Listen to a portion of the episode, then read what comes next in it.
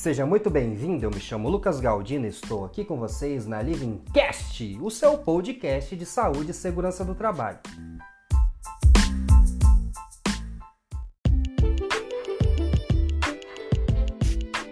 No episódio de hoje, o nosso bate-papo é com a Giovana Dílio, que vai nos ajudar a compreender melhor como funciona o mercado de perícias judiciais em saúde e segurança do trabalho.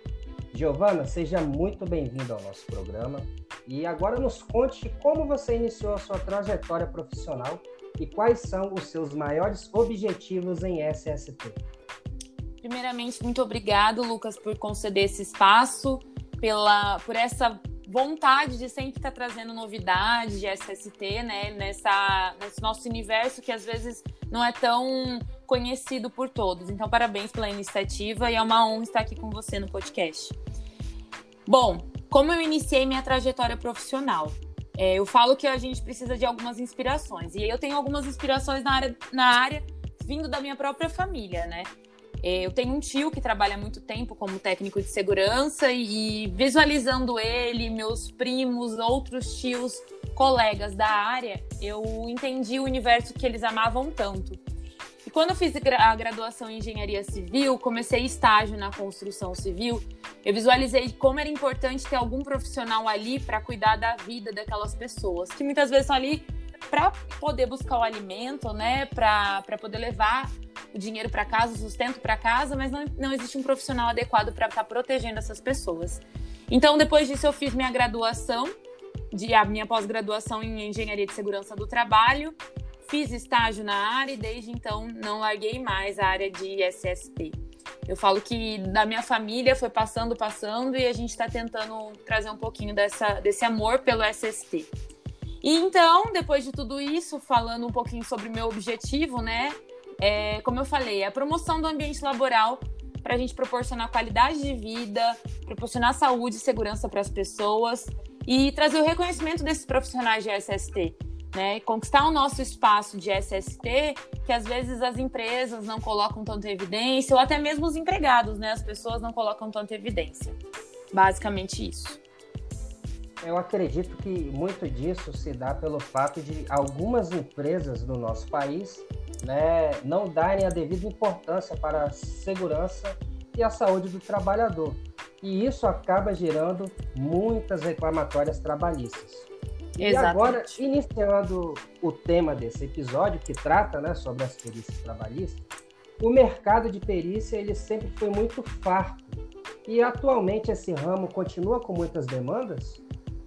Lucas, pontuando um pouquinho sobre a demanda no mercado de perícia, eu acredito que hoje o mercado está em baixa depois da reforma trabalhista, né? Eu tenho colegas que estão na, na área de perícia há 15, 20 anos e conversando com eles, a quantidade de perícias diminuiu muito, né? A história de que o reclamante passa a pagar os honorários, né? Se, a causa foi perdida, isso causou uma diminuição no número de perícias, do requerimento de perícias trabalhistas. Mas eu acredito também que é durante a baixa que a gente encontra os bons profissionais se destacando, né? Porque é nesse momento que a gente está em baixa que quem vai se destacar é aqueles que estão sempre procurando, né? É, conhecimento, se desenvolver. Então é um, um momento oportuno para aqueles que têm força de vontade e têm gosto pela área da perícia. Perfeito. E você falando aí na questão da capacitação, hoje é, é, muito diferente de antigamente. Hoje nós já vivemos numa era digital e tem muitos conteúdos muito bons né, na internet. Tem vários profissionais da área de SST, inclusive você é uma delas, que tem transbordado na vida das outras pessoas, com conteúdo muito relevante. E eu, pelo menos eu particularmente, eu tenho percebido que o nível intelectual de alguns profissionais de SST acaba sendo reduzido. Você, você acha que isso acontece por causa de quê? Eu, eu menciono isso muito com a falta de interesse, né? E até a dificuldade que as pessoas têm de mudança. É, eu tenho trabalhado muito essa parte de, inteligência emocional e acredito que a mudança causa certa estranheza para aqueles que têm o que eu chamo de mindset fixo, né? As pessoas não entendem que a gente precisa evoluir que não é sempre que a gente vai ter o sucesso, que para alcançar o sucesso a gente precisa do fracasso. Então eu acredito muito nisso. São pessoas que têm aquilo como conceito e não, não estão de mente aberta, de portas abertas para as mudanças. Basicamente isso. Sim, perfeito. E você que já possui uma expertise no assunto, qual é o maior objetivo em uma perícia trabalhista? Bom, falando do maior objetivo, vou colocar duas palavras-chave: insalubridade e periculosidade.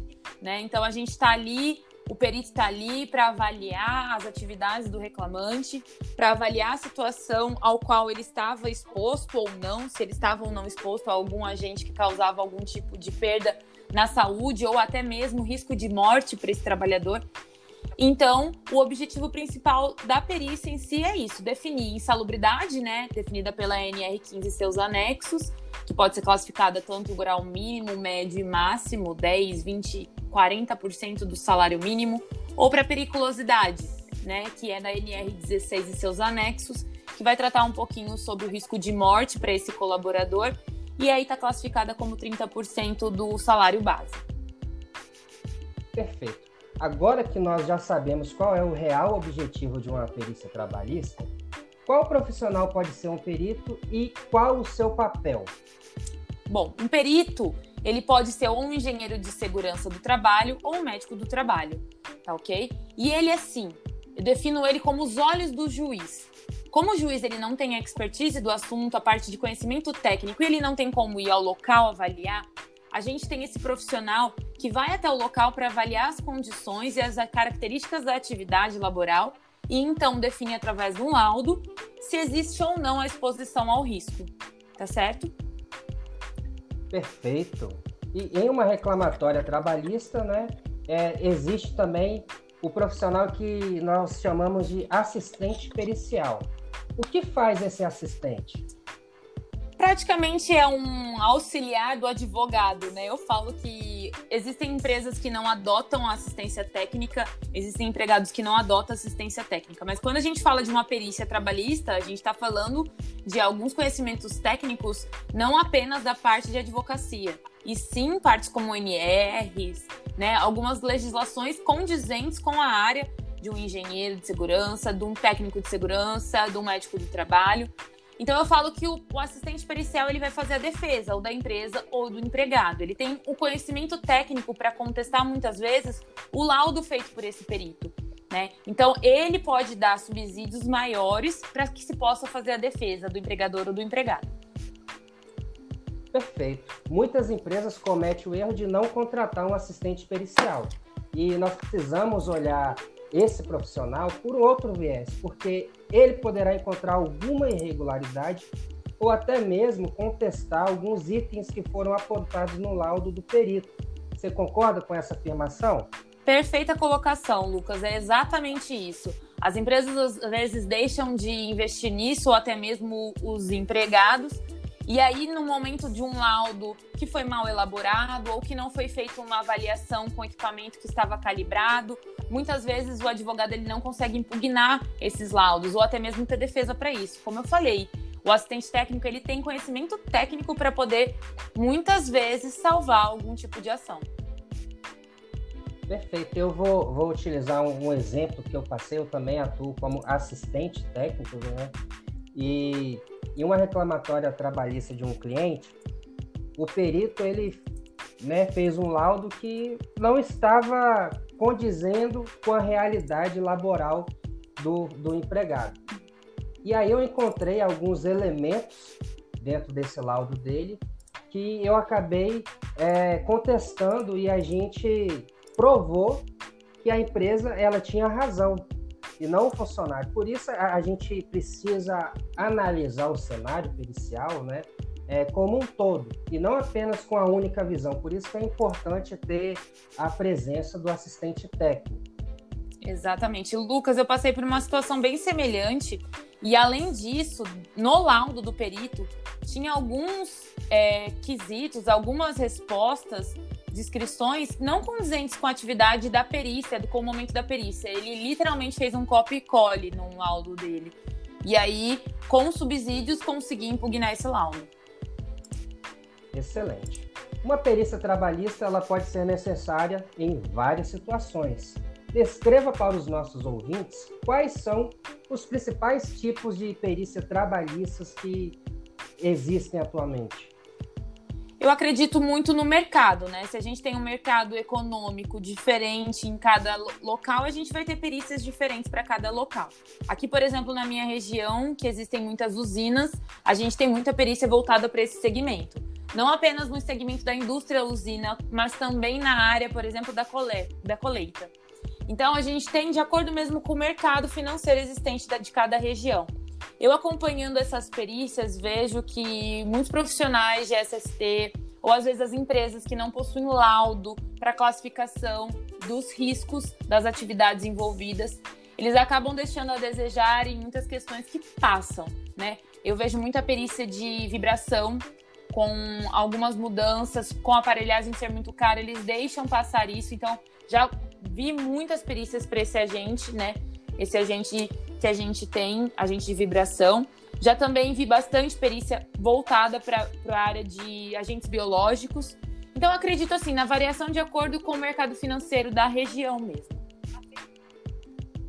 Perfeito.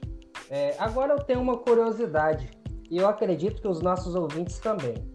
O que é mais lucrativo dentro do processo trabalhista? Entrar defendendo o empregado ou o empregador? Bom, depende do ponto de vista que a gente entende como lucrativo. Né? Hoje, se a gente for pensar nisso, na maioria das vezes, se eu for pensar como assistente técnico, eu acredito que no empregador.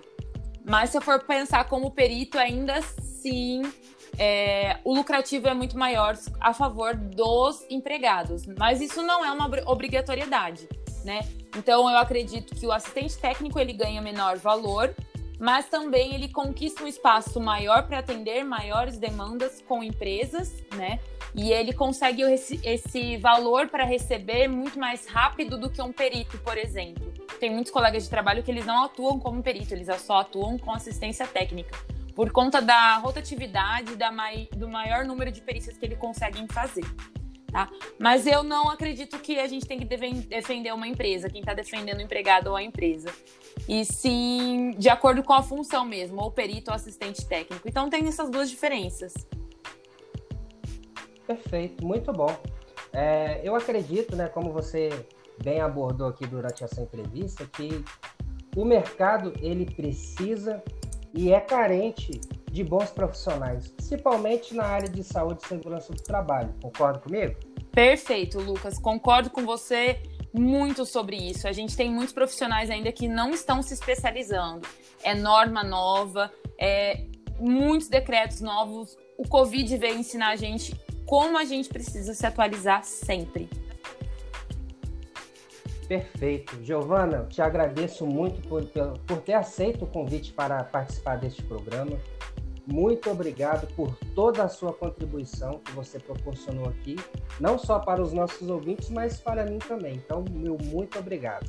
Eu quem posso ser grata, Lucas, a esse momento, é, dividir o meu conhecimento, o que eu tenho na minha história, mesmo que pouca, é muito importante para mim. Para quem ainda não me conhece, é só me acompanhar pelas redes sociais. E estou à disposição sempre que precisar. Lucas, todo mundo que está tá ouvindo a gente aí, Estou sempre à disposição para poder colaborar com vocês nessa área que eu sou encantada e amo fazer, que é a área de SST.